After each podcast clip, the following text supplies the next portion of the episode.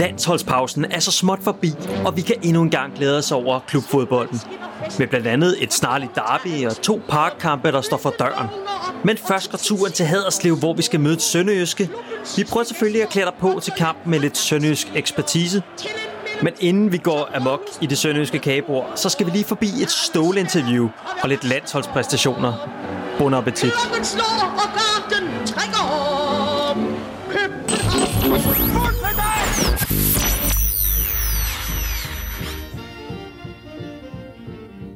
Velkommen til. Som du nok er klar over, lytter du til Absalons Radio, din ugenlige podcast om alt, hvad der rører sig omkring F C København. I dag er det bare dig og mig, Victor. Yes. Øh, eller, og det passer sig faktisk ikke helt, for, for vi har en aftale med Knude Lethener. Øh, Knude er jo sønderjyske-fan, og sammen med ham skal vi se frem mod søndagens opgør i Haderslev. Derudover står programmet blandt andet på en snak om Ståle-interviewet på Discovery forleden, en update på de F C K-spillere, som har været i aktion på deres respektive landshold inden for forgangne uge, nyt fra U nitten, og så skal vi snakke lidt om tilskuerboomet i Parken. Velkommen til!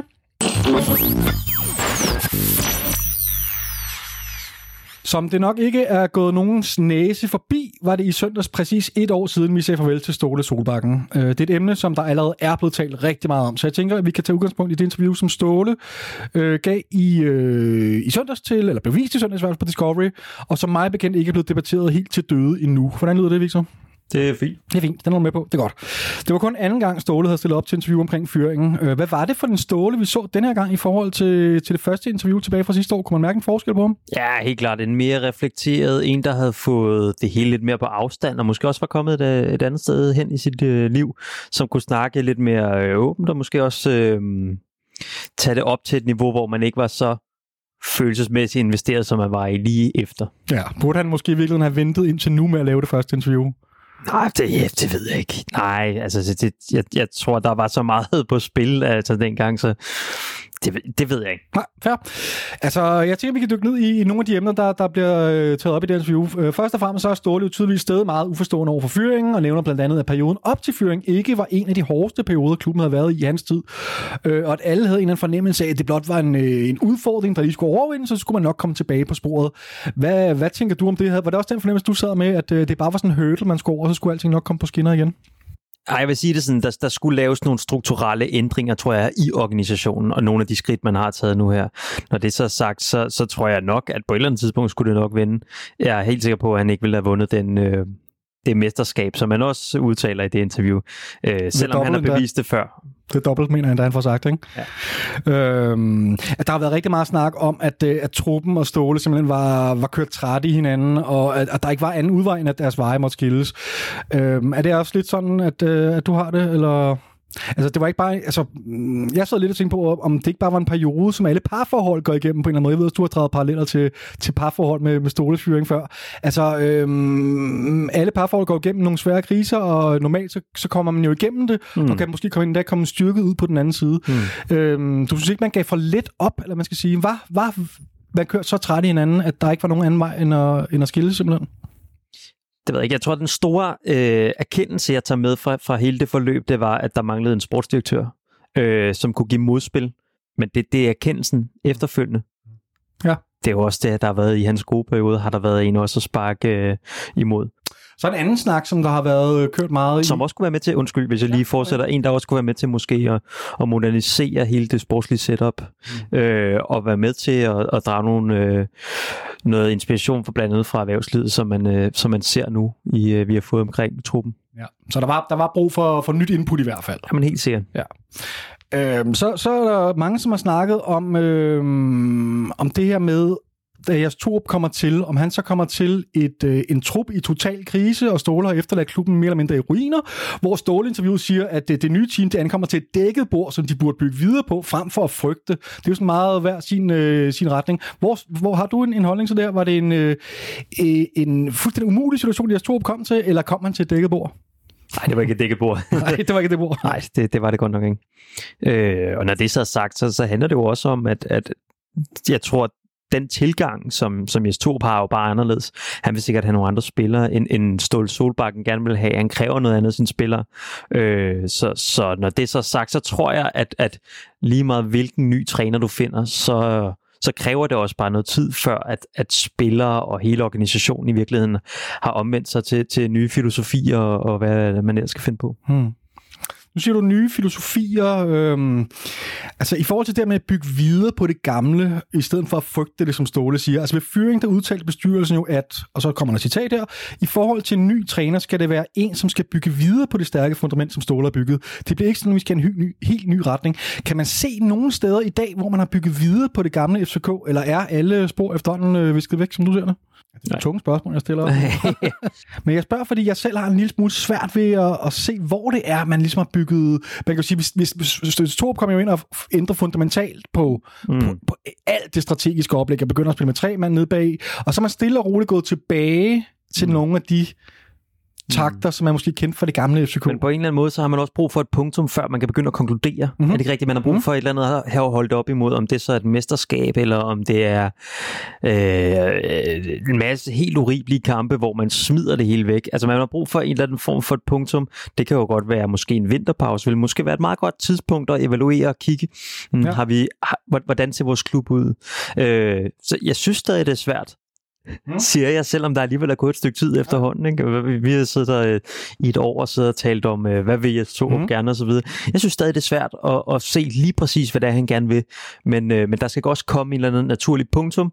En vinterpause vil være et godt eksempel, som jeg lige sagde, og så kan man begynde måske at, at, at se, ligesom, hvad det er for et projekt, man har sat i søen. Så lidt, vi skal igen have lidt mere tålmodighed, før vi evaluerer alt for, for voldsomt på, på det nye F C K. Ej, jeg synes, vi skal evaluere efter hver kamp, ellers så, så vil vi heller ikke sidde her og sidde og tale om F C K. Så er der ikke meget snak om for os. Nej, præcis. Ej, vi skal evaluere hele tiden, og vi skal se, hvor det tager hen, og om det fortsætter i en, i en positiv retning. Øhm, det helt store for mig, det er i virkeligheden det her mesterskab til sommer, ikke? Altså, formår man at vinde det, så, så selvfølgelig så øh, synes jeg, man skal... Altså, så skal vi bygge endnu videre på det her Jess Thorup-projekt her, men formår man ikke at vente, så skal der også ske noget nyt. Er det, er det, det er så benhårdt stillet det, op? Det, altså? Det er min personlige holdning, fordi at klubben kan bare heller ikke vente øh, flere år, før det er, at, at man, skal, man skal ud og vente. Altså. Ja. Så, øh, så en anden, altså, og det, det er fuldstændig ligegyldigt, hvordan den anden plads, en eventuel anden plads, anden plads så blev. Altså hvis det nu er, jeg forestiller, at vi taber i sidste runde, der vi har været helt tæt parløb hele vejen med Midtjylland, og måske nej, også kan, nej, gør det nej, godt i Europa, Conference League. Nej, overhovedet ikke, og der, der er helt sikkert modifi- modifikationer på, ligesom, hvordan, hvordan det går til, og, og det er jo også nu her, altså, at vi mister to af vores... Øh, Jamen to af vores øh, dygtigste spillere, altså mm. og måske også nogle af de dygtigste i, i ligaen. Øh, også to af dem, der har spillet længst tid sammen. Altså jeg tænker kontinuitet på vores hold, det, det er svært at få, øh, få øje på, og det er jo som regel sådan noget, der er med til at, at vinde mesterskaber. Øh, så, så det er selvfølgelig også et, et stort spørgsmålstegn. Ja, ja, det er virkelig godt nok en, en beat, der, der røg, der tjekkede ind der i, i sidste uge, da vi sad og optog faktisk med Sækker og, og faldskader. Øh, Victor, øh, hvordan har du det egentlig med det her meget udtærskede udtryk F C K D N A? Kan du overhovedet overskue at snakke mere om det? øh, ja, det kan jeg godt, men nu mere jeg har tænkt over det, nu mere øh, der har jeg tænkt over, at, at D N A, det kan du finde i hvilken som helst dansk klub.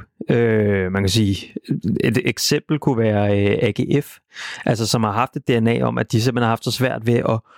Altså, de har haft store drømme, men, men det der med at få trukket sværdet ud af stenen, det har ligesom været sådan et D N A, som har forplantet sig i hele klubben, og måden, man ser klubben på. Øh, på samme måde, skal vi ikke også tale Brøndby? Men Jess Thorup-reference, hvis du ikke er fanget. Så, så da de havde Zorniger, der var jo også en eller anden form for det D N A, der er rundt om den klub. Det fik man også formodet, man også at tage ind på banen, og der var nogle ligheder mellem det, der skete udenfor, og det, der skete inde på banen. Øh, og nu kan det være, at man har krydret det som med noget ungdomsfodbold, og det skal jo så også lige lykkes og så videre. Og på samme måde kan man også kigge til F C Midtjylland, og det kan også have deres D N A. Så, så jeg synes, hvis du kigger rundt i landskabet, i, i Superliga-landskabet, og måske også, hvis du tager til store engelske klubber og så videre, så kan du også finde D N A i de forskellige klubber. Øh, så ja, F C K har også D N A. F C K har også D N A. Spørgsmålet er, om det, har, om det så har ændret sig. Altså, grunden til at spørge ind til det er, fordi Ståle bliver spurgt ind til, til, til at man kan genkende F C K D N A'et i det nuværende F C K, hvor han for det første siger, at han skal passe utrolig meget på med udtalelser, fordi så meget har han ikke set. Så der, så der trækker han, hvad skal man sige, allerede lidt... Øh, ja, altså... Ja, han, skal passe på, han siger, han skal passe utrolig meget på hvad han, med, med, hvad han siger, fordi han ikke er, er så meget inde i, i den nye situation. Men, øh, men han siger jo så også, at det kan godt være, at det, som er almen kendt som F C K D N A, det er måske ikke øh, at det, som den nye, den nye F C K den ønsker. Den nye epoke. Ja. Jeg, jeg har næsten hellere lyst til at tale om epoker i ja. virkeligheden, fordi at det er også det, der giver mulighed for også at kunne kreere noget nyt. Altså det, og det, det, det synes jeg nødvendigvis ikke, man skal være bange for, fordi det er også bare måden, øh, ting sker på. Så jeg, jeg håber, vi kan være med til at kreere en, en øh, ny epoke, som kan være endnu mere storstilet end, end den forrige, eller den tidligere. Men, øh, men det kræver hårdt arbejde, og det kræver selvfølgelig, at vi... Øh, Ja, vi, ja, vi finder ja. og vinder. Ja. ja, først og fremmest er, at der skal nogle resultater til på banen, før man kan begynde ja. at... Øh... Så et andet spændende tema, synes jeg i hvert fald interviewet, var F C K's mulighed for at bevare sin position og status i Europa. Ståle fortæller, at det, der blandt andet ledte op til fyringen, var en fejde mellem ham og bestyrelsen, som bundede i, at han efterlyste en ny strategi for, hvordan vi skulle hænge på i Europa, når den økonomiske afstand til vores konkurrenter blev ved med at øges, øh, som så havde den konsekvens, at han var blevet tvunget til at blive en sælgende klub i hans sidste periode i klubben, hvilket han kalder den største forandring i F C K's nyere historie. Altså helt konkret udmønter det så i, at vi simpelthen begynder at sælge øh, vores salgsobjekter et år tidligere, end hvad vi hele tiden var vant til, mm. øh, hvilket jo naturligt nok gør det en del sværere at bygge Det, det, det for alvor slagkraftigt hold op. Øh, og Ståle siger så videre, det med at vinde D M hvert år og komme langt i Europa, samtidig med, at du skal sælge spillere for hundrede millioner, er næsten umuligt at gøre kontinuerligt, og den øvelse vil jeg ikke længere være med på. Vi vil altid vinde mesterskaber, men vi bliver nødt til at finde en ny strategi for at hænge på i Europa. Øh, Victor, kan det her tyde som andet end en kritik af, at ledelsen ikke investerede de midler i klubben, som ifølge Ståle i hvert fald var nødvendige, hvis man skulle opretholde de flotte resultater i Europa? Nej, det kan ikke tydes, Nej, det kan på, ikke, den det kan ikke tydes på den måde. Ja, men er vi ikke enige om også, at der er sket nogle forandringer i virkeligheden i, i transfervinduet, og de måder, man, man, altså de indtægtskilder, man får på som fodboldklub? Altså det, det, det, der er langt større fortjeneste i at få solgt de, de unge spillere, få produceret en masse unge spillere. Øh, og, og det kan man jo sige, det er måske også et stort skridt i forhold til, man taler tit jo om, at det ikke mælketænder ikke vinder mesterskaber, men, men det kan også i virkeligheden måske være med til at, øh, at presse på, for at man får flere talenter mm-hmm. igennem folden, mm-hmm. fordi det skal generere penge. Men så er det jo, ja, men så er det spørgsmålet, som du selv siger, om, om, om det er nok til at vinde vinde mesterskaber og komme langt i Europa, hvis man bygger det hele på, på et yngre hold i hvert fald, eller mm. flere mælketænder, som man siger. Øhm, og, og, og du har fuldstændig ret, det er jo ændret, det er jo, det er jo transfervinduet, som har ændret sig, det hele markedet, som har ændret sig, som har gjort, at vi har fået konkurrence fra østeuropæiske klubber især, og, mm. og de belgiske klubber, vi normalt, og østiske klubber, vi normalt sammenligner os med, de rykkede fra os øh, for, for mange år siden i virkeligheden. Mm. Øh, men som jeg tyder det, så, det, så, så efterlyser Ståle jo, at, at, at bestyrelsen har fulgt med i den udvikling, altså simpelthen har flere penge i klubben, mm. så det ikke er nødvendigt at sælge spillerne så tidligt, som man har gjort indtil videre. Øhm, altså, jeg kan i hvert fald godt blive urolig for, for vores chancer i, øh, altså for europæisk succes fremover, sådan som tingene er skruet sammen lige nu. Øhm, fordi det kan sagtens være, at man kan, man kan overtage tronen fra, fra Midtjylland med det nuværende setup, mm. men for mig er det bare ikke nok, hvis der ikke også kommer gode resultater i Europa med.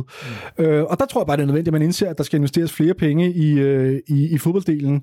Øh, hvad med dig? Vil du være til frisk med en situation, og nu leger vi lidt, en, en situation, hvor vi lader sige, vi vinder syv ud af ti mesterskaber, øh, som jo er en opgradering i forhold til, hvad vi har gjort øh, de seneste ti år, mm. men hvor vi så til gengæld giver, går lidt på kompromis med, med de flotte resultater i Europa. Altså vil du godt kunne leve med, at vi bliver alt domineret i Danmark, men så til gengæld ikke ser en, en skyggen af en øh, ottendels eller kvartfinale i Europa for den sags skyld? Det, det, det, det, det, det tror jeg simpelthen ikke kommer til at ske.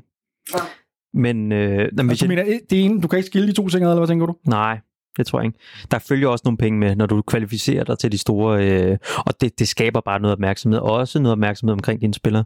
Øh, jeg ved ikke, om man kunne tale om i virkeligheden også, at, at tiden for, for Ståle Solbakkens måde at lave de her store hold på, og så sælge dem og starte forfra, den var måske løbet lidt fra ham. Måske så i, i den fodboldverden, øh, vi befinder os i lige nu, der, der har du simpelthen ikke tiden til at kunne holde på spillere i så lang tid. Jo, så skal det være top-top fodbold, men, men der har du simpelthen ikke tiden til at bygge de her hold op.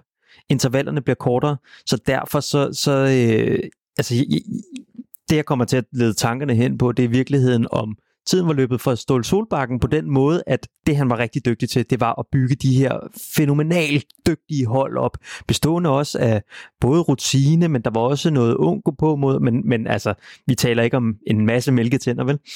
Øh, og, og, og der kan jeg måske godt tænke lidt i virkeligheden, at, at, øh, at det er kun på top topholdene du kan det i dag, fordi at, at hvis du får en spiller, som bliver så attraktiv, og så, altså, som spiller så godt, så er han, så er han bare videre. Mm. Og der er, der er en øh, Ståle, der er meget om, at han er meget stolt af, at han har ført F C K til at være en kontinuerlig del af top fyrre i Europa.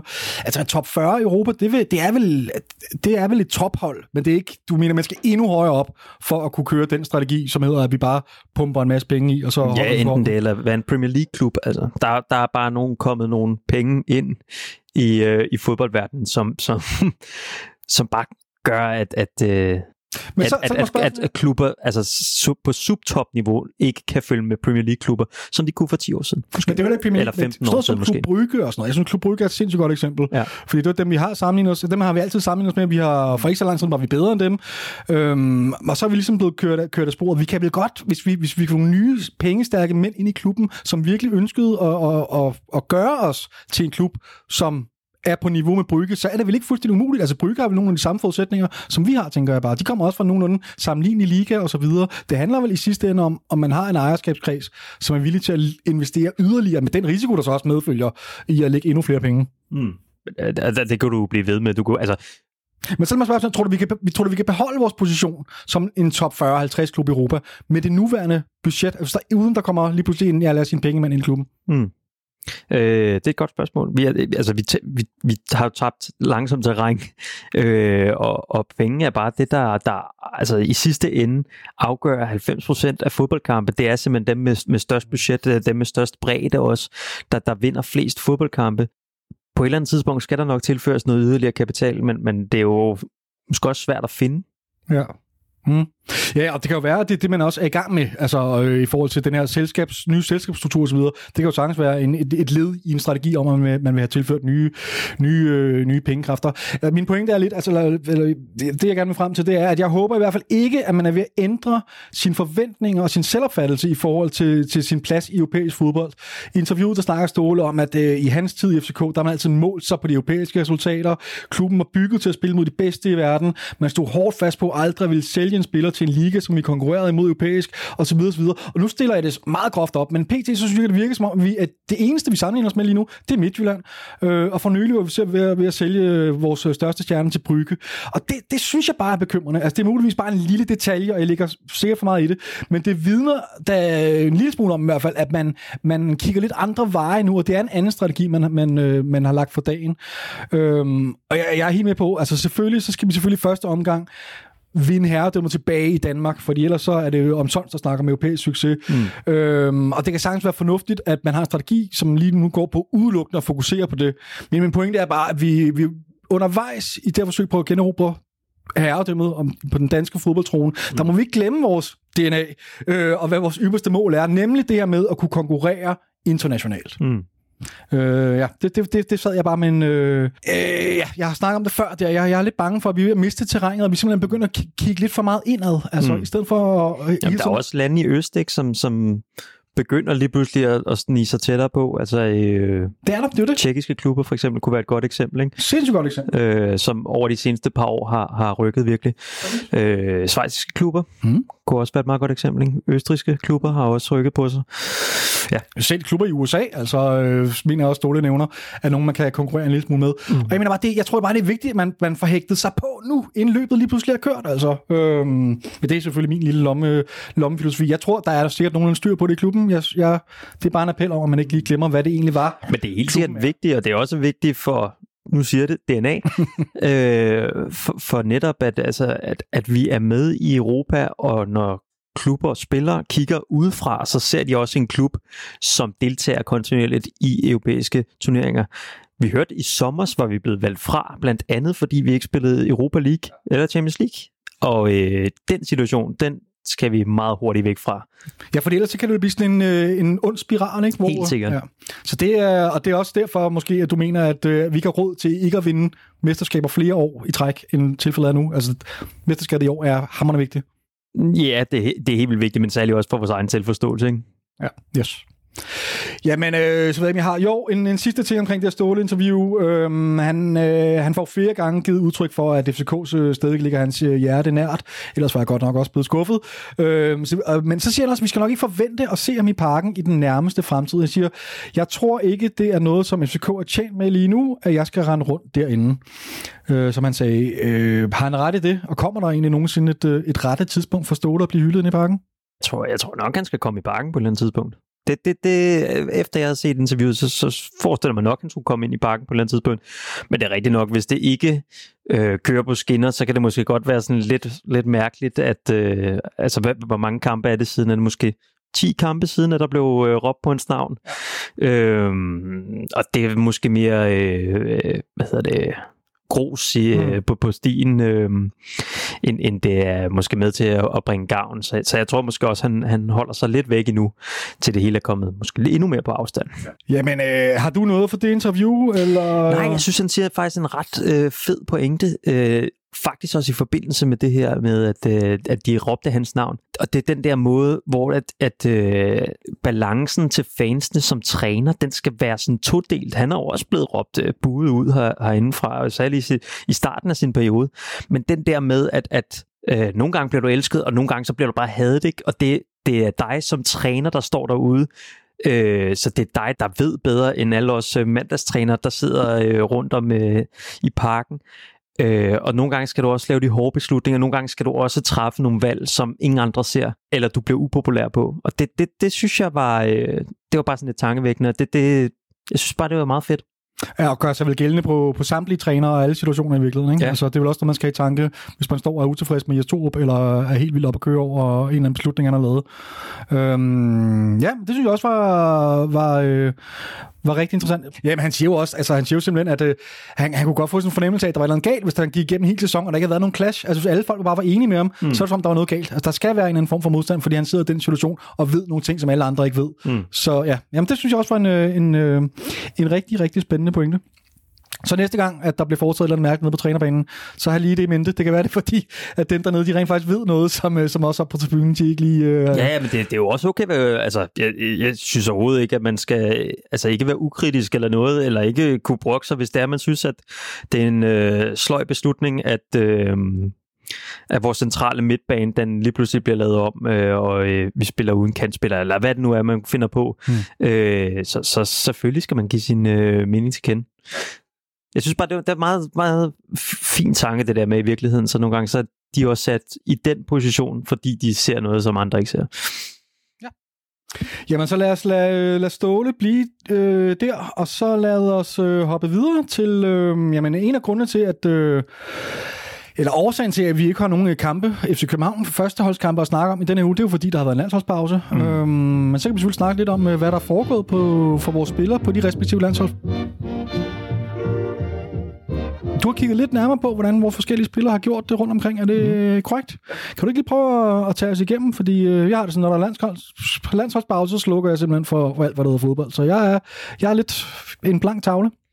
Jeg synes så, det har været lidt sparsomt på, på F C K-fronten med, øh, hvad angår landshold. Øh, Nå, har det det? bliver altså haft mange steder. Ja, men blandt andet sådan noget, Singh har blevet tilbage for, øh, for det sydafrikanske landshold. Og... Ja, det var simpelthen en strafaktion, lød det til, læste for deres træner, som ja. sådan, altså, på grund af det med alt, kan, kan jo kan også omkring passet. Mm. Og vi har kun én mand på det danske landshold, ikke? Nemlig Jonas Wind, øh, som, det skal siges, at vi optager her tirsdag, så vi ved ikke, om han, han får spillet kampen i aften mod øh, Østrig. Var der, spiltid, der var spiltid til ham her? Øh, Nej, var der overhovedet indtødt, der Nej. lignede? Øh, og hverken Bøjlesen eller, eller Rasmus Falk, som, kom, som kunne være potentielle landsholdsspillere, de, de er jo selvfølgelig mm. heller ikke med. Øh, men til gengæld, så kan vi øh, tage til Island.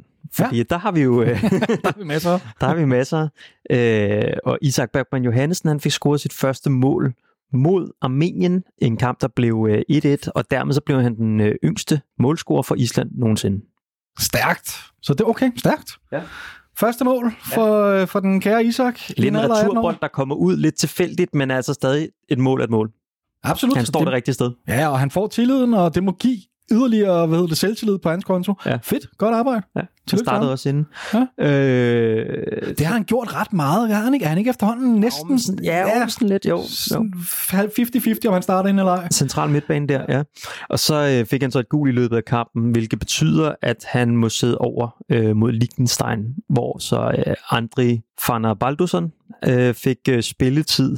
Han kom så først ind efter øh, de første to mål, og Liechtenstein fik udvist en mand så på sådan en forholdsvis billig baggrund, men, øh, men den vandt Island fire nul, øh, og han spillede inde på den centrale midtbane der. Også den centrale midtbane. Så fik lidt under en halvleg. Mm-hmm. Ja, det er, og det er der, de to spiller hver gang, de spiller for Island, ikke? Så er det en centralt. Jo. Ja, i hvert fald det, jeg har set også. Ja, okay. Ja, godt nok, øh, det er ikke der, vi, øh, vi mangler spillere, det kan man så sige, med skadeshistorikken, der, der lige er kommet på det seneste. Er det måske lidt, men øh, ja, okay, spændende. Mm. Er det det? Nej, så, altså, nej, så øh, har vi jo også endnu en central øh, midtbanespiller, nemlig øh, på U enogtyve Islands øh, landshold, øh, nemlig øh, Hákon Haraldsson, som også fik spilletid øh, mod Grækenland. En kamp, der blev et-et, og jeg tror senere i dag, der spillede imod Portugal øh, igen her tirsdag, vi optager. Det er seriøs modstand, ja. I hvert fald. Man, jeg er rimelig man sikker på, at han er, han er starter. Altså, øh. Og hvilken position spiller han der? Og jeg tror næsten, han spillede angriber i virkeligheden i en fire tre tre, så det kunne også godt være, at det var sådan lidt tier-rolle. Mm-hmm. Øh, men det var lige, hvad jeg så ud over en krone ja, ja, på, yes. en, på en opstilling, så det kan godt være, at de har stillet anderledes. Ja, ja, yes, yes, yes, yes, klart. De kan have det med at snyde nogle startopstillinger. Ja. Okay, så, øh, så jævn bred succes på, på, for de, vores islandske unge gutter. Ja, det synes jeg. Altså, det, det er et islandsk landshold, som er ved at finde sig selv efter alle de her skandaler, der har været osv. Øh, også meget for ynget øh, islandske landshold, men øh, jeg synes, det er meget spændende at følge med i vores øh, nordiske venner derom. Det er da mega spændende. Øh, særligt, når der er flere af dem, som øh, huserer øh, på tieren og, øh, og inde i parken. Mm. Så kan det være, at vi skal hoppe til, til Danmark, hvor at, øh, som sagt fik vi ikke nogen Jonas Wind. Det kan være, vi får det i aften. Men øh, vores U enogtyve-landshold, øh, de skulle ikke snydes for at få øh, at låne en venstrekant i F C K, nemlig øh, William Bøing og øh, Victor Christiansen, som øh, danner venstrekant der. Dog desværre uden nogle mål. Øh, de vandt et nul over Skotland med øh, Mikkel Kaufmann på bænken, og så har de også en kamp senere i dag, mine. Er det din fornemmelse, at øh, V K og Børing, de simpelthen udgør nærmest en, en fast venstrekant på, ja. På det U nitten-landshold, ja. Ikke? Mm. Det er fedt. Altså det, det, det er jo rigtig godt i forhold til relationerne. Ja, for det ene ting er, at man render ud på træning til daglig og opbygget. Det er selvfølgelig der, man får opbygget halvfems procent eller femoghalvfems procent af relationerne. Mm. Men det er bare noget andet for at yde det i kamp mod øh, fremmede modspillere osv. Så, så øh, det synes jeg er et øh, kæmpe plus. Så på U nitten, der havde vi øh, Valdemar Lund i tremandsforsvar. Øh, vi havde Daniel Hårbo med inde øh, på den centrale midtbane, og så øh, Rasmus Højlund på øh, toppen, da vi tog imod øh, Tjekkiet her tirsdag. Øh. Og så er vi da meget godt præsenteret, repræsenteret på det hold. Ja, forholdsvis. Øh, og, og vi har jo talt tit om Valdemar Lund, altså øh, den her øh, centrale hvad hedder det, øh, stopper, som vi har, som har et øh, godt venstreben. Og vi også øh, Rasmus Højlund, selvfølgelig taler vi også en del om, men vi har ikke sat, sat så mange ord på øh, Daniel Hårbo, og det tænkte jeg i virkeligheden, øh, fordi han er måske sådan en, der er gået lidt under radaren, men i virkeligheden har været ret, øh, er begyndt at blive mere og mere en, en fast del af det danske U nitten-landshold, hedder det. Mm-hmm. Øhm, jeg mener, om det ikke er en spiller, jeg kender sindssygt godt. Altså. Nej, han er kaptajn på øh, F C K's U nitten-hold. Spiller inden centralt. På landsholdet er han blevet brugt i en mere defensiv rolle, en sekserrolle med, med to otter foran sig. Men, men i F C K er det mere en box-to-box-spiller, og det ser man altså også, fordi at i den her sæson bare, øh, der har han scoret seks mål og lavet fem assist på syv kampe. I U nitten-ligaen? I U nitten-ligaen. Det, hvilket gør ham til nummer to på topscorelisten faktisk. Ja, han ligger sikkert rimelig højt også på den der assistliste. Ja, det må gøre han da helt sikkert. Øh, Som et bandspiller. Som midtbanespiller. Central midtbanespiller. Det er, det er rimelig godt. Ja, det vidner om, at han kan et eller andet jo. Ja. Offensivt, i hvert fald. Ja. Det skal så også lige siges, at... at du siger, han er sekser på landsholdet? Ja, han er sekser på landsholdet, men det kan jo være... At, jeg, jeg, det er meget så, så godt har jeg nej, nej, ikke styr på ham. Nej, nej, nej. Øhm, han er dygtig med, med begge ben. Øh, og, og sikkert også en øh, fornuftig spilfordeler. Øh, det skal lige siges i forhold til alle de her mål, han har scoret i U nitten-ligaen, så der er altså også nogle gange, hvor vi har vundet øh, syv-et, tror jeg, der er en, en kamp, og der er også en ni-to over Sønderjyske og sådan noget. Så det tæller måske lidt fra. Det er en, en lidt billigere baggrund at score det ottende eller niende mål, men stadig øh, en, en anfører øh, på, på U nitten. Spændende, men altså, der er vel stadigvæk, han er, der er godt nok lang vej frem. Nu siger du, han er central midtbanespiller, det er ja. vel den position på vores hold, hvor der er allersværest eller længst til en, øh, en plads i startopstillingen, ja, der er bare på bænken i virkeligheden. Helt sikkert. Men jeg tænker, det er sådan en one-to-watching, altså det er sådan en på sigt sammen med måske Elias Jelers øh, højreback, som også altså på sigt hmm. i virkeligheden kunne være en, der kunne være inde omkring øh, vores hold.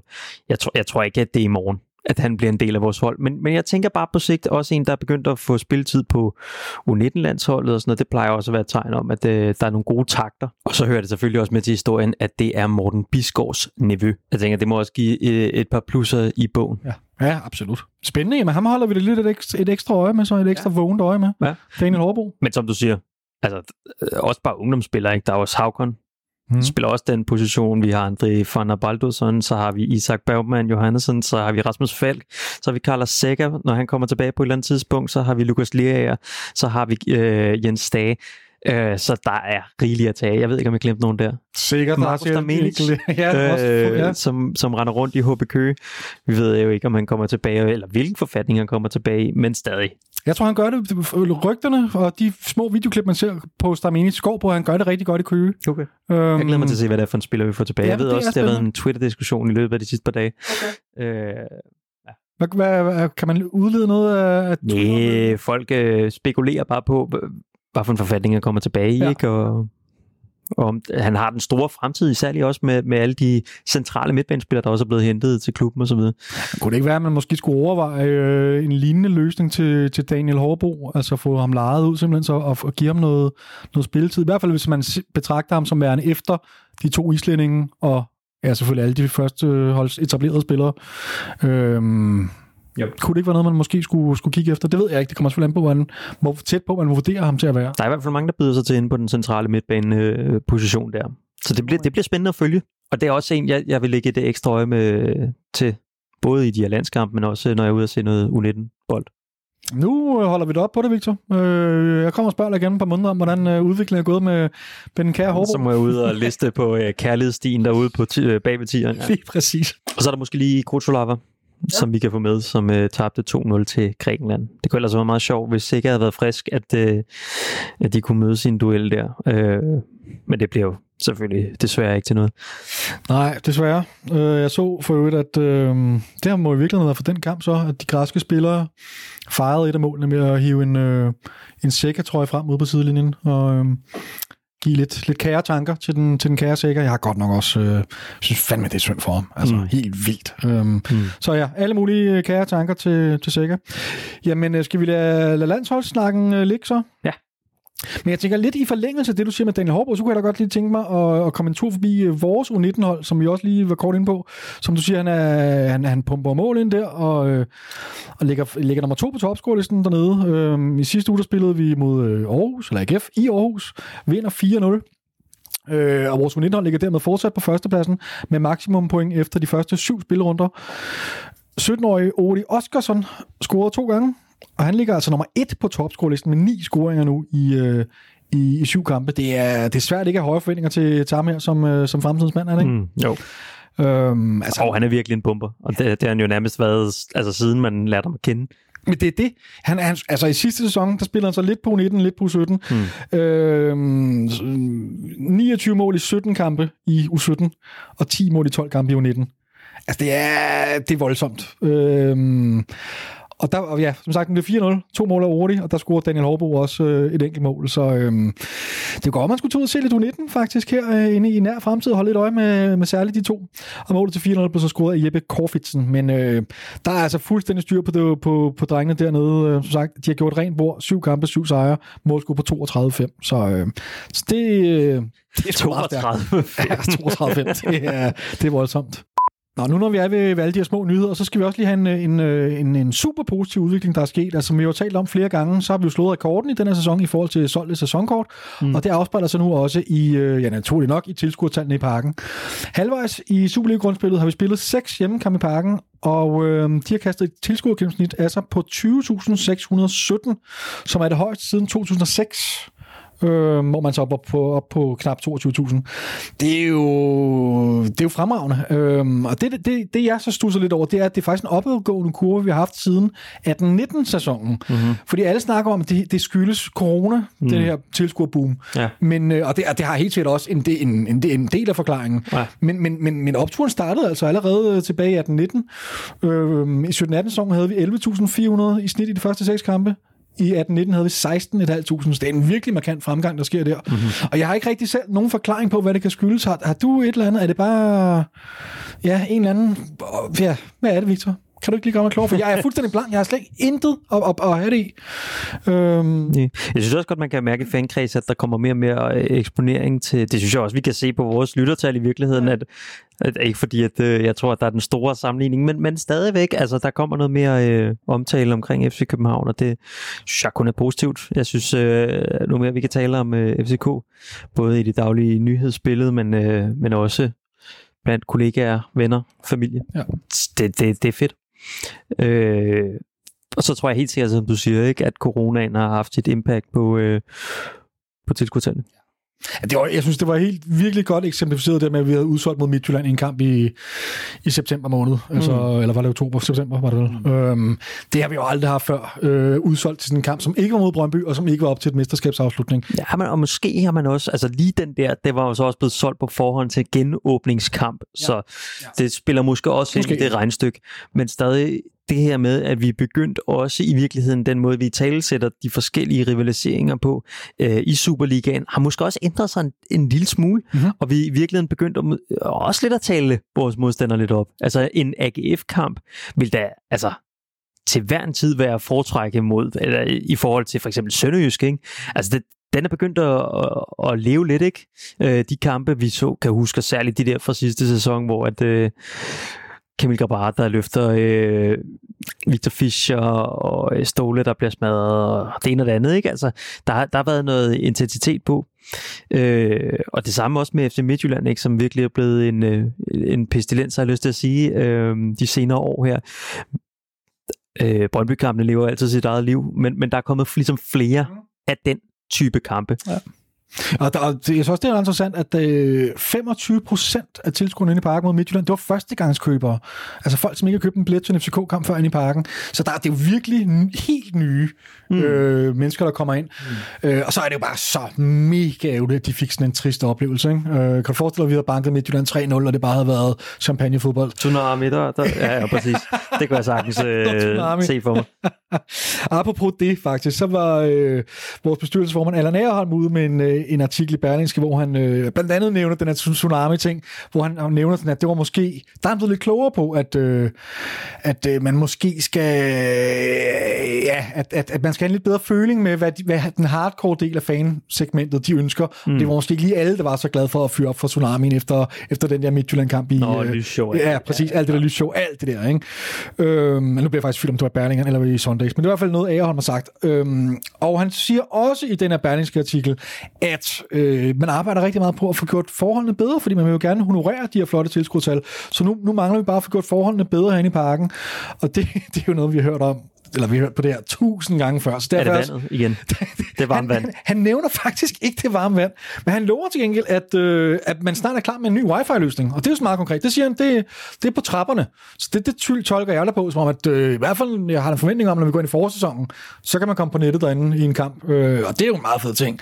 Og så snakker han også der om, at... Men, men på det, vi skal ikke på nettet, vi skal se fodbold. Ja, men det var, det, ja, det var fuldstændig ret. Ja, jamen, du har, det var du fuldstændig ret i. Altså, det er ligesom at gå ind i en biograf, og så siger man jo gerne vil have wifi den. Altså, det, det, det, at nu, nu, altså selvfølgelig, det er meget fedt lige hurtigt til at tjekke, hvad står en anden kamp, eller øh, se startopstilling og sådan noget inden og efter. Ja, men, men, men jeg synes, jeg, jeg må også sige, jeg er altså også lidt træt af folk, der går ind og ser øh, fodbold med en, øh, en mobil øh, for næsen. Altså. Og der må jeg også bare sige, at der, der viser af, at han stadig har et stykke arbejde endnu, for han nævner faktisk grunden til, at det her wifi er vigtigt, er, at det er vigtigt, at man lige kan tage en selfie af sig selv, når det bliver skruet og sådan noget. Så, så, så der er lang vej endnu fra, fra, fra, fra, fra hvor vi står og hvor han står. Men altså, du har fuldstændig ret, man skal ikke stå og og, øh, og chat på Messenger øh, igennem halvfems minutter, men, men jeg synes, at det kan være meget rart, ja, for eksempel før kampen, hvis man kommer to eller halvanden time før kampstart, ja, så tjekker man lige, man skal lige se dem, og hvad sker ja, der præcis, rundt omkring, præcis. Og i halvlejen også, eller i pausen ja. Og så videre, ikke? Men jeg kunne da godt lige tænke mig at høre dig, Victor. Hvad, hvad, hvad siger du? Hvad, hvad, hvad, hvad vil gøre din oplevelse bedre i Parken? For det er jo de, de sædvanlige ting, vi snakker om. Bedre madudvalg, øh, kortere køer i boderne, mm. varmt vand i hanerne, wifi. Er der nogle af de her ting, som vil kunne gøre en forskel for dig? Eller? Altså lige det der med maden. Jeg ja. glæder mig, men jeg glæder mig også til at se, hov, nu er jeg ved at slå til det hele. Øh, jeg glæder mig også til at se, hvad det er, at øh, hele det der øh, ude afsnit, der kommer på et eller andet tidspunkt i foråret, forhåbentlig, øh, hvad, det, hvad det kommer til at rumme, fordi det, det håber jeg også kan have nogle fede food trucks, eller et eller andet. Ja, det ville blive lovet, synes jeg. Øh, kort og kø, altid fedt, måske også lidt mere varieret øh, valg i boderne, det kunne være super fedt. Ja. Øh, det varme vand, det, det gør mig ikke så meget, wifi gør mig heller ikke så meget, men øh, det er bare min personlige hånd. Tak, så jeg har intet byde ind med det, jeg er fuldstændig enig. Jeg synes, især, jeg synes det mest kritiske er de, de lange køer. Altså nogle gange så tager det en halv time at få en øl ind i Parken, mm. og det, det, det, det, det kan jeg simpelthen ikke forstå. Så det må de lige få, få fikset op på. Jeg er faktisk blevet meget bedre. Der, det, der, der er blevet lavet nogle ting her i den her sæson, hvor man har stillet nogle, sådan nogle lidt spontane øer, ølsalgsteder op, sådan midt ude i, mm. i undertribunen. Men nu kan vi så kun tale for ned og B. Ja, vi kan kun tale for ned og B, ja. Øh. Men det har afhjulpet noget af problemet. Jeg synes ja. stadigvæk, at det kan blive markant bedre. Mm. Øhm, og det er altså ikke, lige når vi får, lige får rundt den her tilskuersnak af, så er det altså, øhm, det er ikke kun i Parken, vi, vi oplever mega tilskuerfremgang. Vi har også virkelig, virkelig god Øh, opbakning på udebanen, og det synes jeg faktisk er mindst lige imponerende, eller i hvert fald tæt på. Øh, altså de første fem udekam- udebanekampe, vi har haft indtil videre, der har været udsolgt hver gang til vores udebaneafsnit. Mm. Det er Odense, Aarhus, Vejle, Randers, Farum, så det er ikke engang, fordi det har været en masse Sjællandskampe eller sådan noget, det har været spredt godt rundt over hele landet, mm. og alligevel har der været udsolgt hver gang. Øh, der er ikke udsolgt på søndag til Haderslev, der er solgt seks hundrede billetter, så en kæmpe opfordring om at øh, komme ind og forsikre sig sin billet, og, øh, og sørge for, at udeafsnittet endnu en gang bliver, bliver udsolgt, fordi det er med. Det synes jeg bare er fedt.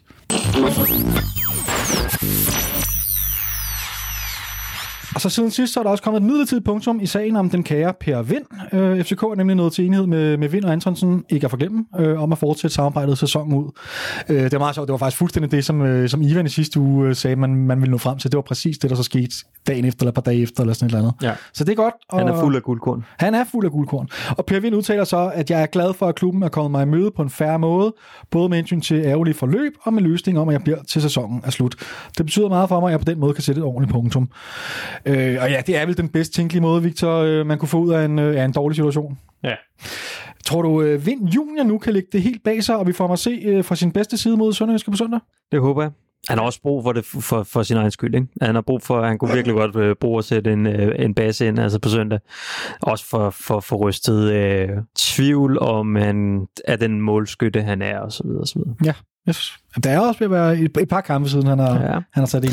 Så havde han så den der Nordsjælland-kamp, ikke, hvor han er stort set involveret i al, alle mål. Jamen, jeg synes jo stadig, uanset om, øh, hvad den mand nærmest laver på en fodboldbane, så, så viser han sin værdi. Øhm, ja, han er, det går, at han ikke lige øh, bliver topscorer, men øh, han får trods alt lavet nogle mål. Men han skal nok, han skal, han skal hygge til at score nogle flere. Nå, anyway, vi fik øh, dermed også taget hul på, på søndagens kamp mod Sønderjyske, hvor det som altid kun er tre point, der tæller. To par et godt tag på Sønderjyske, har vundet alle tre opgør siden sin ankomst til F C K, mm. og øh, ja, i denne sæson har vi indtil videre øh, spillet fem udekampe i Superligaen. Øh, alle er vundet, og med en målscore på seksten to. Er det vildt? seksten to på udebane i Superligaen denne sæson. Oh. Øhm, derimod så ligger, eller i en anden ende kan man sige, der ligger Sønderjyske så næstsidst, og er med fem mål i elleve kampe, det hold, der er sværest ved at, at finde vej til netmaskerne. Der er vel alt mulig grund til, til optimisme frem mod søndagens kamp. Altså det skal vel bare være de her tre stensikre point, eller, eller er der nogen som helst tvivl i dig? Øh, nej, det er der ikke. Øh, jeg prøver at tænke tilbage på den sidste kamp, vi spillede mod Sønderjyske, som var inde i Parken. Øh, Mohamed Aramis sidste kamp, mener jeg. Okay. Som, som blev to nul, Pep Biel og Jonas Wind scorede mål. Det er seks runder siden. Det er ikke så lang siden. Nej. Men der er sket meget med F C K siden. Ja. På de seks runder. Er du... Det er selvfølgelig rigtigt. Og der er sket en lille smule med Sønderjyske. Altså det, det går i en lidt bedre retning. Jeg kan huske, da vi mødte dem på det tidspunkt, da de scorede et mål i, i seks runder. Altså... Øh... Nu har de trods alt scoret fem, så det er ikke fordi, det, det er blevet så meget bedre, men, men en lille smule bedre i hvert fald, og det tror jeg også, hvis man øh, tager sønderjysk brille på. Det må vi selvfølgelig høre Martin Knude om, øh, når vi ringer op til ham, om, om det er blevet bedre. Ja. Øh, Altså, og det er et af de helt store, eller det er det helt store tema i den her kamp, bliver naturligt, hvad Thorup Kompagni stiller op uden øh, Sikker Falk på den centrale midtbane. Vi, vi ventede lidt i, i sidste uge, men hvad, hvad er du blevet klogere, Victor? Hvad, hvad tror du, der kommer til at, at, at ske? Mm, jeg tror, at vi kommer til at... Øh... Jamen, jeg ved det sgu ikke, du. Du skal ikke kigge over mig. Altså, der er, der er forskellige muligheder. Enten så er der noget med at rykke Stage ind der, øh, så mangler vi ham jo ude på, på kanten. Mm. Øh, og, altså, jeg tror, at Stage er måske den, som jeg, jeg ser, som jeg kunne gøre det bedste defensive arbejde på Sækkers position. Øh, men men til gengæld, kan man, kan man give afkald på alt det, han, han går med ude fra kanten af? Alternativt, så er det jo, øh, så er det jo Lerager ned, og så ind med vores islænding, Isaac. Ja. Øh, og det er lidt mere en x-faktor, så meget har vi ikke set om spille, og mm. er han klar til at tage det her kæmpe ansvar på sig og så videre. Øh, der er i hvert fald nogle spillere, der skal til at altså, virkelig gribe chancen, mm. hvis vi skal, hvis vi skal hænge på Midtjylland. Jamen helt sikkert. Der kunne også være måske en, en, en anden mulighed, kunne hedde at have en seks og to otter, ikke? Kunne også, øh, og så måske eventuelt give den ene mere frihed, øh, stadig en eller anden form for en skævvridet øh, hvad hedder det, øh, formation. Jeg, jeg tror helt sikkert i hvert fald, vi kommer til at se Isaac Bergman inde ja. på centralhold, og det tror jeg også med Lukas Lerager. Så er det vist derude på kanten stadigvæk. Ja, ja. Det forestiller mig. Okay. Det bliver, det, bliver, men, ja, det bliver sindssygt spændende at se, hvad der, hvad der kommer til at foregå der. Og som sagt, der er godt nok nogen, der, skal, der virkelig skal gribe chancen, hvis vi skal, hvis vi skal blive sat nu her i de, ja, bare inden vinterpausen jo. Mm. Hvor vi men, jo. Men det kan jo så også være en mulighed for nogen til virkelig at bevise sig og sætte sig tungt på, på en position.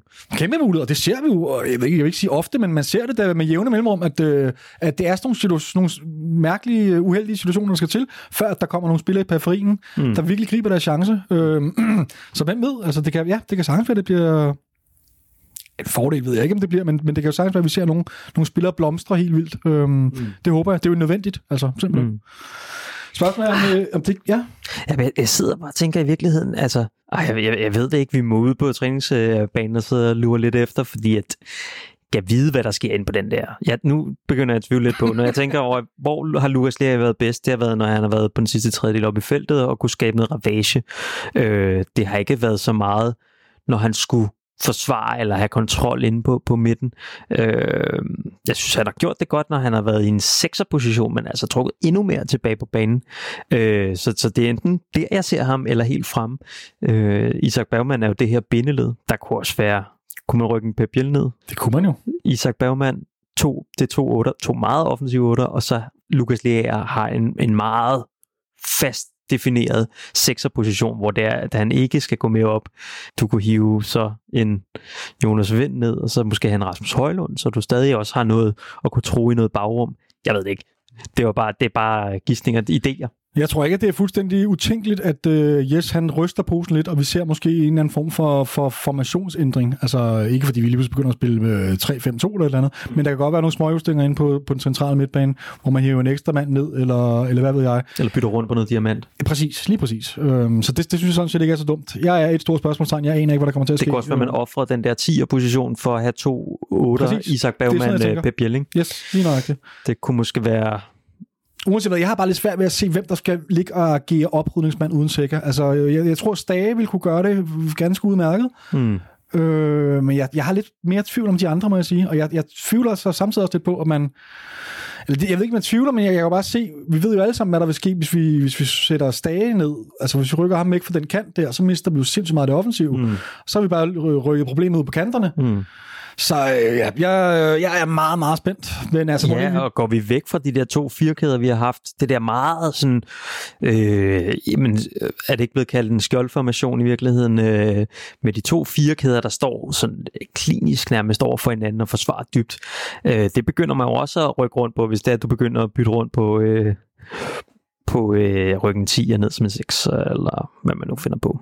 Ja, det er vel ikke helt utænkeligt, at der bliver rystet lidt ekstra i posen og i sådan en, en særsituation. Ja. Vi så det jo også, øh, ikke for at drage nogle paralleller ud over det, men, men, men med Danmark i, i, i sommer, øh, hvor øh, Christian Eriksen øh, går i stykker, at man, man, man går ikke ind og erstatter ham en til en, men man går jo sådan fundamentalt ind og ændrer på hele spillestilen. Mm. Øh, jeg siger ikke, det er det samme, der kommer til at ske her, men man kunne godt forestille sig, at man ikke bare erstatter sikkert en til en, at man ja, simpelthen øh, laver lidt formationsændringer. Vi får se.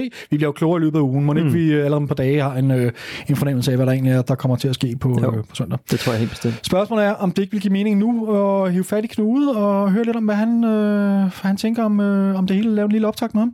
Jo, det skal retmæssigt siges. Martin Knude er Sønderjyske fan og øh, står for Sønderjyske podcasten, vores klub.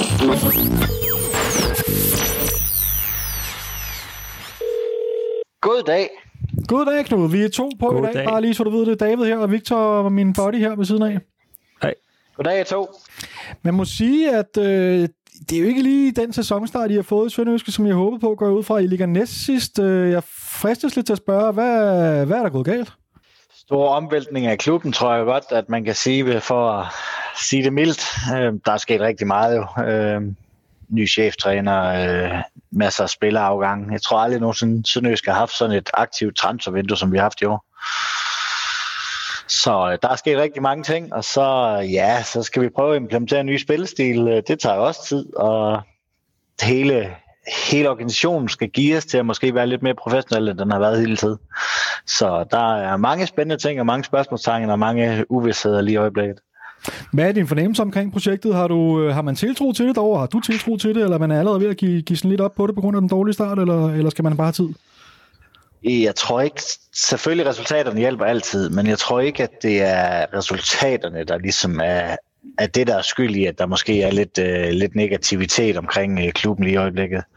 Der har jo været meget, meget stille det første år af, af Platics øh, ejerskab, eller hvad man skal sige, og øh, Og det er jo først herefter, Jonas Lygaard, han er, han er kommet ind som administrerende direktør, eller hvad han lige, hans ex- uh, director of football, eller hvad hans uh, titel er.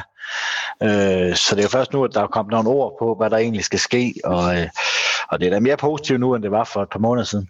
Det kan være, at vi lige skal clear for vores øh, lyttere, at øh, Platik-familien, det er en øh, amerikansk rigmandsfamilie, som har købt Sønderjyske. Det er korrekt. Og så har de så også købt øh, Casa Pia i den anden bedste portugisiske række og Spezia i Serie A. Og der går lidt rygter over, om de skal købe øh, Victoria Pilsen i, i Tjekkiet også. Så, så det kunne godt være det lille fodboldimperium, Sønderjyske er en del af. Hvor ligger Sønderjyske henne i den øh, fødekæde? Det gad jeg helt vildt godt at kunne svare dig på, og det var også et af mine første spørgsmål, hvis jeg nogensinde fik, fik Platik eller Lygaard i, i tale, men det er vel en Platik, der kun kan tale, tale om det. Mm. Lige nu tror jeg, at vi ligger to, og selvfølgelig at A-hold ligger højere, men hvad hvis Casa Pia rykker op i den bedste portugisiske række? Rykker vi så ned som træer, og kommer Victoria Pilsen ind, som, som kun er på rygte. Jeg ved ikke, øh, om der sker noget der. Jamen, øh, er vi så nede som fire lige pludselig, og ender som fremmed Amager, eller sådan noget, der sender spillere til, til Bulgarien, ikke? Øh, mm. Det er jo, det er jo skrækscenariet. Ja. Det lyder da som en utrolig øh, utryg situation at være i. Øh, vi, vi, det er jo også noget, vi selv har lidt i tankerne endnu, fordi vi, vi går også op og arbejder lidt på en ny selskabsstruktur, og, og der er jo mange her, der som også er bange for, at der kommer nye ejere ind over og så videre, eller ja, nogen er måske bange, og nogen glæder sig til det. Men det er, det er en, en, en speciel situation at være i. Hvordan øh, sover du godt om natten? Ja, det gør jeg heldigvis. Men ja, det er da en speciel situation, også fordi vi er så lokalt forankret, som vi er i Sønderjysk. Altså, det er et landsdelsprojekt og har altid øh, stået, der står i nakken af vores trøje, en, en landsdel, et sammenhold, ikke? Øhm, det, det lyder lidt hult, når man ejer den amerikaner lige i øjeblikket. Mm. Er det så er det ejerskabet, som også har været inde og diktere en ny spillestil, og har været inde, inde over, hvem der skal være ny cheftræner og så videre, eller, eller hvordan? Altså, øh, de, øh, det, det er det jo. Det er jo ejerskabet, der... At de er jo i en underholdningsbranche, og Sønderjysk er jo i underholdningsbranchen, og man vil gerne underholde, og derfor der kommer man jo også... Vil man også gerne spille flottere fodbold, men altså, hvis I fulgte med, da vi ansatte Glenn Riddersholm, så var det jo nøjagtigt det samme, man sagde, da man ansatte ham. Så jeg kan ikke rigtig se nogen forskel lige, lige der. Det underlige ved ansættelsen af vores cheftræner Mike Boris, det var også, at han, jamen, man, fly, man fyrede Glenn, og så gik man ud og lavede et offentligt stillingsopslag, og man, man søgte en ny cheftræner. Så jeg synes, det var lidt synd for Glenn, at øh, han var i hvert fald ikke den rigtige, men man vidste ikke, hvem den rigtige var. Mm. Hvad siger du? Du siger mere offensiv spillestil. Hvad, altså når jeg kigger på, på tabellen, så kan jeg konstatere, at i det hold, der har lukket, eller undskyld, det hold, der har sværest ved at finde, finde vej til netmaskerne, er det, altså, er det simpelthen fordi, I øh, er uskarp foran, eller, eller skaber I slet ikke de chancer, der skal til? Nej, vi skaber ikke så mange chancer lige i øjeblikket. Det er jo en... Øh, uh, it's a process, som Michael Boris vil sige. Uh, den eneste forskel, det var, at han siger det med en... på engelsk med en tysker klang, og Glenn han sagde det på dansk, ikke? Så der er sgu heller ikke nogen forskel der. Altså, må jeg, må jeg lige høre, Knud, altså, du lyder der som en, som man ved at miste lidt tro på det hele. Altså, hvad, er det, det er ikke sådan, at du begynder at gå og frygte en nedrykning eller sådan noget, vel? Åh, oh, det gør jeg. Det gør jeg. Jeg, jeg, det, jeg frygter sgu en nedrykning. Øh, Superligaen har aldrig været stærkere. Altså, de to oprykker, der er kommet op, ikke? Altså, de... Øh, de, øh, de er gode. Der er kun tolv hold i ligaen. Øh, Alle kampe, de er vigtige. Det er en vanvittig række, så lige nu, der, der kan jeg ikke se, hvorfor at det ikke skulle være Sønderjyske i forhold til, til, til de andre hold, der i ligaen, der, der skulle rykke ned. Det, det bliver et spændende efterår, et, et spændende nedrykningsspil. Men vi, vi er absolut ikke sikre. Jeg vil ikke stå her og lægge hovedet på blokken og sige, at vi ikke rykker ned der. Okay. Øh, da vi spillede mod jer for, for seks runders tid siden øh, inde i Parken, der, der blev kampen to nul. Hvor meget er der sket med Sønderjyske holdet efterfølgende? Jeg ved blandt andet, at I har købt øh, en angriber, eller lejet måske en angriber i virkeligheden. Jamen, det er blevet bedre, øh, det, og det bliver også bedre fra kamp til kamp. Øh, ja. Så øh, altså, vi havde en kamp over i O B, vi taber. Øh, kommer hurtigt bagud to nul på to afretninger, øh, men stadigvæk på expected goals, hvor der har vundet den kamp.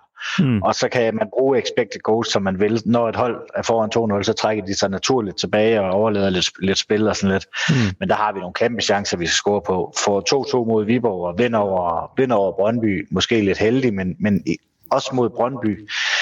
Der vælger vi også at gå tilbage til de gamle sønderjyske dyder, eller i hvert fald lidt derhen af. Vi trækker os lidt mere tilbage, afgiver lidt mere bolden.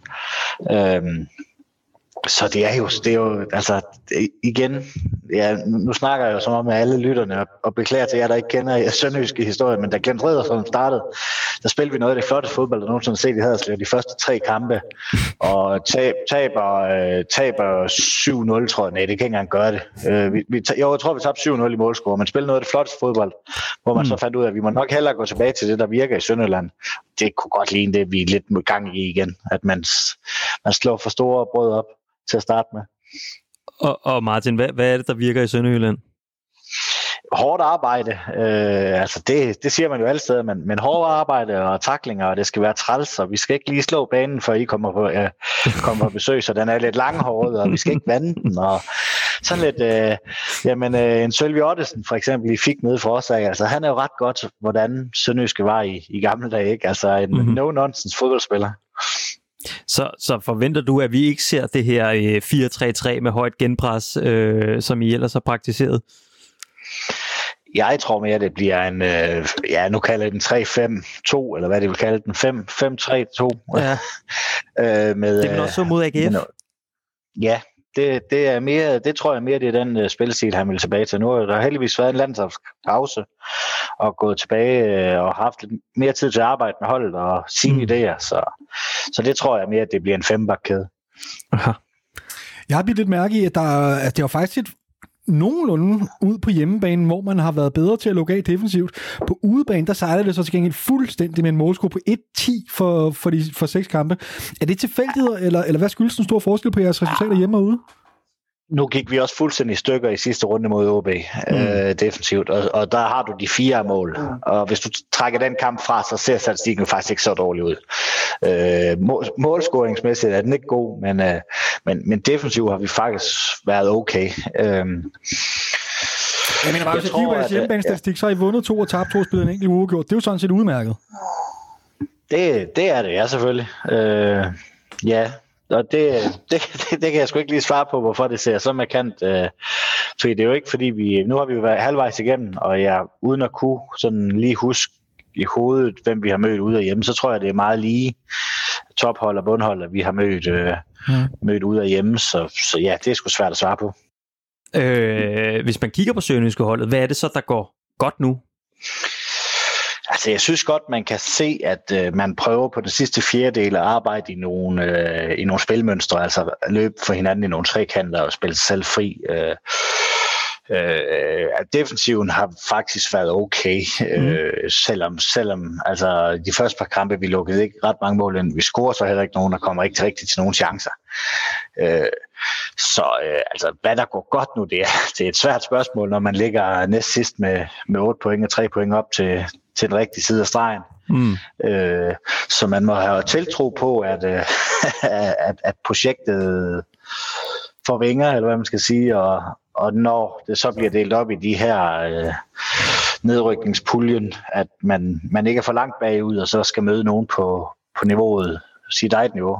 Det må jo være det, vi har tiltro til i øjeblikket. Mm-hmm.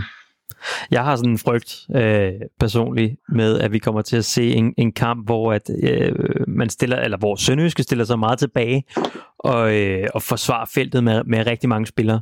Det er noget, vi virkelig har haft svært ved, øh, at kunne lukke den slags hold op. Er det et kampbillede, du kunne forestille dig øh, kunne ske? Hvis I har svært ved at åbne sådan et hold op, så er jeg næsten hundrede procent sikker på, at det er det, der sker. Øh, der virker Mike Boris, som er kold og kynisk. Han ved også godt, at øh, da vi mødte Brøndby, at det havde de også, øh, også svært ved, så bare lade dem her bolden firs procent af tiden. Det er fuldstændig meget. Så det, det tror jeg, det er det rigtige kampbillede, du får der. Hvor er vores chance for, som F C København? Jeg frygter, øh, at vi øh, at vi ikke kan se den der proces kom længere. Jeg frygter lidt, at, at vi ser det samme, som vi har gjort, øh, at der er stilstand i, i den positive udviklingsspillet. Øh, det er det, faktisk det, jeg frygter mest. Jeg kan godt, faktisk godt leve med, at man taber til F C K, øh, i og med økonomi, og hvad I altid får skudt i skoene. Mm. Men, øh, men at man ligesom, at vi skal se et, et output af det her, man prøver. Øh, og det er ikke altid, det lykkes, og det kan godt være, at man taber op i, op i O B-spillere. Det er det jo egentlig også en sjovere kamp at se øh, i anden halvleg, fordi at det er bare to hold, der bare åbner fuldstændig for sluserne, og så kunne der nok have været blevet scoret en seks otte mål mere i den kamp. seks til O B og to til os, tror jeg. Så det er, det, skal sige, det er udtrykket på banen, der, der tæller for dig, og ikke så meget øh, resultatet?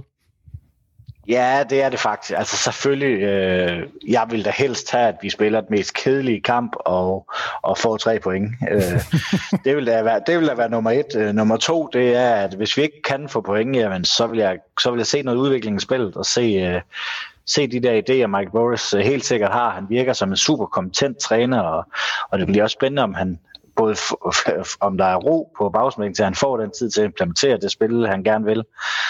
At spillerne, de forstår det, og så, så ja, øh, spillet er faktisk, øh, det er faktisk vigtigt for mig. Jeg vil godt gå, gå for kampen med en god følelse af, at vi, vi, vi prøvede, øh, vi prøvede at, og, og prøvede at gøre vores bedste, eller hvad man skal sige. Mm.